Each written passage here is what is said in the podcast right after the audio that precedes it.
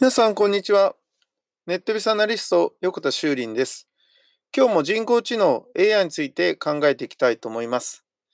今ですね、日曜日です。まあ日曜日終わって今月曜日になりましたが、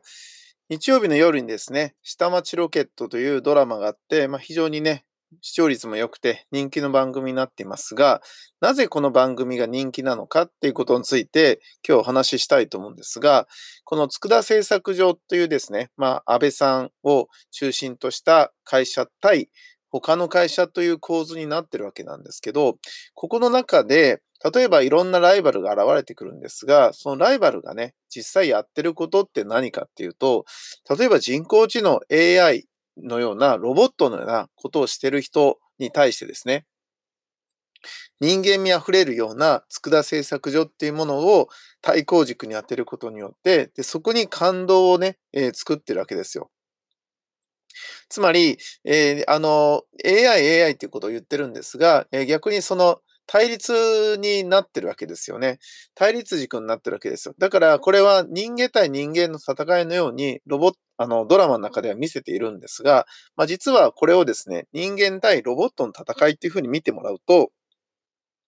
皆さんはそのロボット側につくのか、その人間側につくのかっていうのが明確になると思うんですね。そのロボット側につく人っていうのは、割とこう理屈でですね、数字で物事を捉えて、えー、自分が良ければいいとかですね、その売り上げのためには手段を選ばないっていうか、まあそのようなやり方っていうのも、やり方としてはありなんだけど、やっぱそうではなくて、まあ人を大事にしたりとか、まああの、そので、えー、お互いの同情っていうかですね、情を使って商売していった方が、